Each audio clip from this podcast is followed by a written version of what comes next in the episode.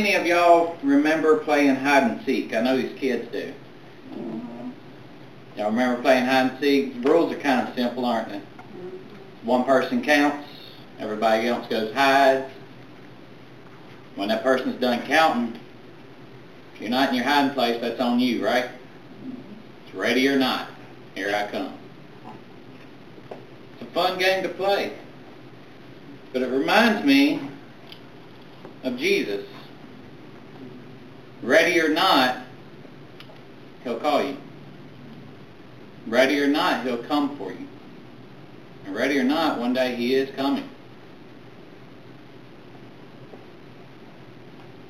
So if we're not in our right place now, get ready. But also, don't worry about always just getting in your right place before you accept Jesus. Because ready or not, he's going to call you. If you think about the apostles and how they were called, we can see that as we read through some of their stories. In Matthew chapter 4, verses 18 through 22, we see Simon and Andrew, James and John get called. And it says, as he was walking along the Sea of Galilee, he saw two brothers, Simon, who is called Peter, and his brother Andrew. They are casting a net into the sea, for they were fishermen. Follow me, he told them, and I will make you fish for people. Immediately they left their nets and followed him. Going on from there, he saw two other brothers, James, the son of Zebedee, and his brother John. They were in a boat with Zebedee, their father, preparing their nets, and he called to them. Immediately they left the boat and their father and followed him. See, Jesus didn't tell them, hey, I know y'all guys are busy. Y'all finish your catch, take it to the market, sell it, and I'll meet y'all later. And definitely get a bath because y'all smell fish. No. Jesus said, follow me. In that moment, right then, he said, follow me. And they dropped what they were doing and they followed him. They left their livelihood. They left their father, their whole life, everything they knew, and they followed him. I'm pretty sure they weren't ready for that moment to happen. They were trying to make a living. They had Roman taxes to pay. They had food to supply for their families. They had stuff they were wanting to save money to buy, I'm sure. And they were fishermen of all things too, so they probably weren't the nicest of bunch. But Jesus just said, follow me. And they did. See, Jesus is calling out to all of us, follow me. And too many of us are sitting on the sideline going, well, I got to get this right. You know, I'm on this drug, or I drink, or I'm just not right, I'm living a bad life, or maybe I got other things going on. Jesus says, no, follow me. Drop it all. Follow me. Trust in me. That's what Jesus is calling to us. And it's whether we're ready for it or not, because Jesus is ready for us. He has been ready for us. His counting was done on Calvary. And he's been seeking us ever since, whether we're ready or not. And we see another example of this. Probably one of the least liked people in all the Gospels, a tax collector. So we turn to Matthew chapter 9, starting in verse 9.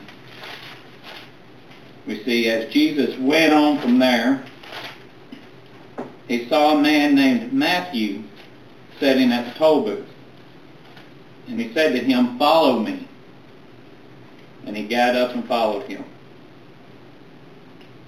See, in that single verse we see Matthew dropped a lucrative business to follow Jesus. Tax collectors were probably among the most wealthy people in Israel at the time. Partly because tax collecting was a lucrative business. Partly also because they were known for cheating the people out of their money, taking extra taxes stick it in their pocket instead of paying the Roman government. We see how the command, follow me, and how Jesus' choosing of a tax collector didn't set well with those religious bunch. As we continue, it says, while he was reclining at the table in the house, many tax collectors and sinners came to eat with Jesus and his disciples. So Jesus wasn't exactly calling the righteous bunch, was he? No, he was calling the everyday bunch. When the Pharisees saw this, they asked his disciples, why does your teacher eat with the tax collectors and sinners? Now when he heard this, he said, it is not those who are well who need a doctor, but those who are sick. Go and learn what this means. I desire mercy and not sacrifice, for I didn't come to call the righteous, but sinners. See, Jesus is looking for us, for the normal, everyday people. He's not looking for those who are righteous. He'll take the sinners and make them righteous, whether they're ready for it or not. Matthew became a saint and was martyred. Peter went from fishing to fishing for men. Andrew, James, John, Nathaniel, Philip, Thomas, Big James, all of them. Simon the Zealot. A zealot. Do you know what a zealot is? It's a rebel. He was rebelling against the Roman occupation of Israel. Not just any rebel, they were trained assassins. They would orchestrate what we would call today terrorist attacks on the Roman government. And Jesus took one of them and turned him into a saint who traveled over Asia preaching the gospel.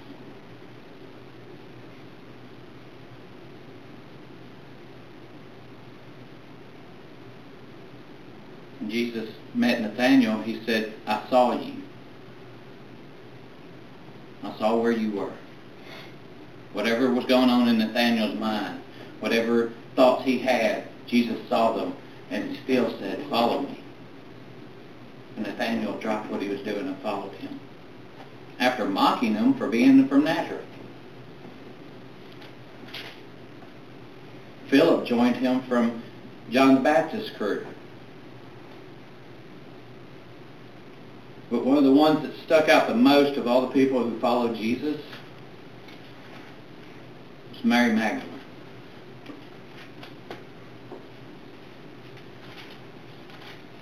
We see in Luke chapter 8, Luke describes Mary to us.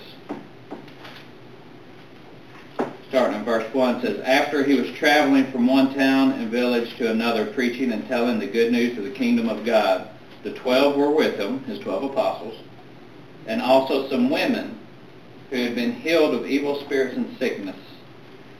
Mary, called Magdalene, 7 demons came out of her. Joanna, the wife of Chuza, Herod's steward, Susanna, and many others who were supporting them from their possessions. Mary Magdalene had 7 demons when Jesus found her. She was not ready. She was probably in the worst state you could imagine. 7 demons. And Jesus called her, healed her, cast them out, and she followed him so devotedly that she got to be the first to witness Jesus and the resurrection. She became the first evangelist to share the news of the resurrection. He told her, go tell the others, I have risen. She got to do that.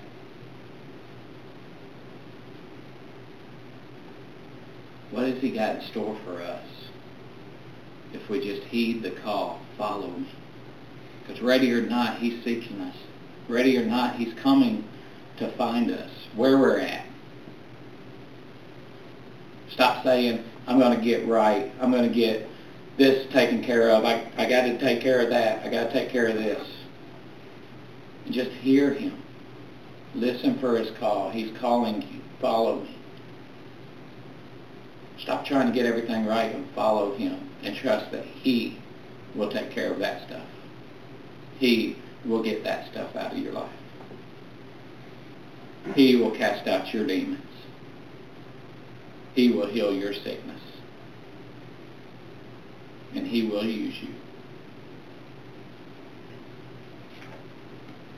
Matthew chapter 11, verse 28 through 30. I know I got y'all jumping. Jesus said, "Come to me, all you who are weary and burdened, and I will give you rest.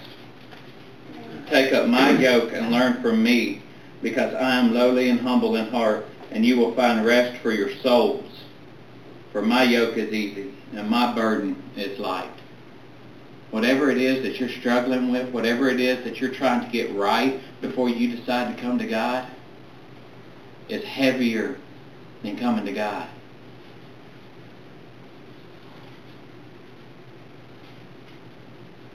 Jesus is calling you so easily, saying, "Come to me. Follow me. I will give you rest." And if you hand your heart over to him, it may seem hard because you're in a place where you're used to being. But once that starts going away, and you're consistent with following him, with prayer and study, you find that his way has been easier the whole time. I used an example once with Addison when I was brushing her hair and she was crying about the tangles. And I said, that's sin. When you first try to get rid of it, when you first turn to Jesus and he starts straightening you out, he starts cleaning you up. It hurts at first because you've let all these sins get tangled up. But the more you let him brush through your life, the easier it gets, the smoother it becomes. And when you pray and you consistently repent and you consistently follow him, it's like brushing your hair every day. It's a lot easier down the road where it's not as tangled. And it don't hurt as much. You find that it's a lot easier than right at the start. And all it comes to is one day making a decision to follow him. Allow Jesus to have the control on your life, and he'll cleanse the tangles from you. So he's calling out right now to us all. Ready or not, I am coming. Ready or not, I've been seeking you. Ready or not, follow me. Come to me. Lord Jesus, I ask that you come into each of our hearts.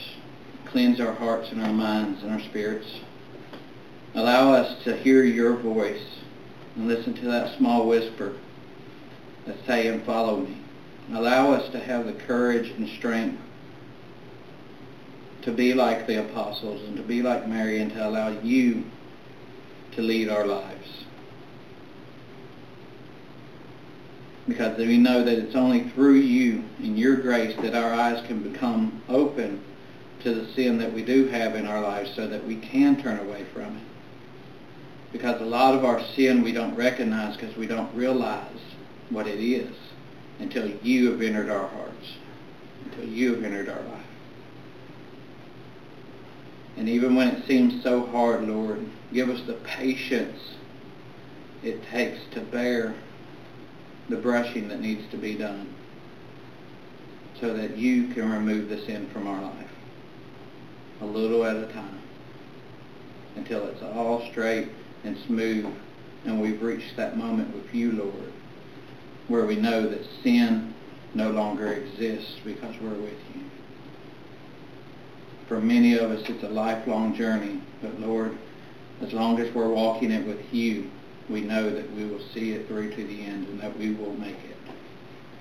And Lord, we ask that you soften our hearts and our minds so that we can turn our hope to you, so that we can glorify you, and that we can share that message of hope and love and redemption to a lost world, so that we can be your hands and feet in this world, Lord, and the lights that shine in the darkness of sin, so that others can hear your voice when you say, follow me, and that they would make the decision to drop whatever it is that's holding them back and follow you, and that they would lay it all at your feet so that you will take care of the problems and stop trying to get everything right themselves, Lord.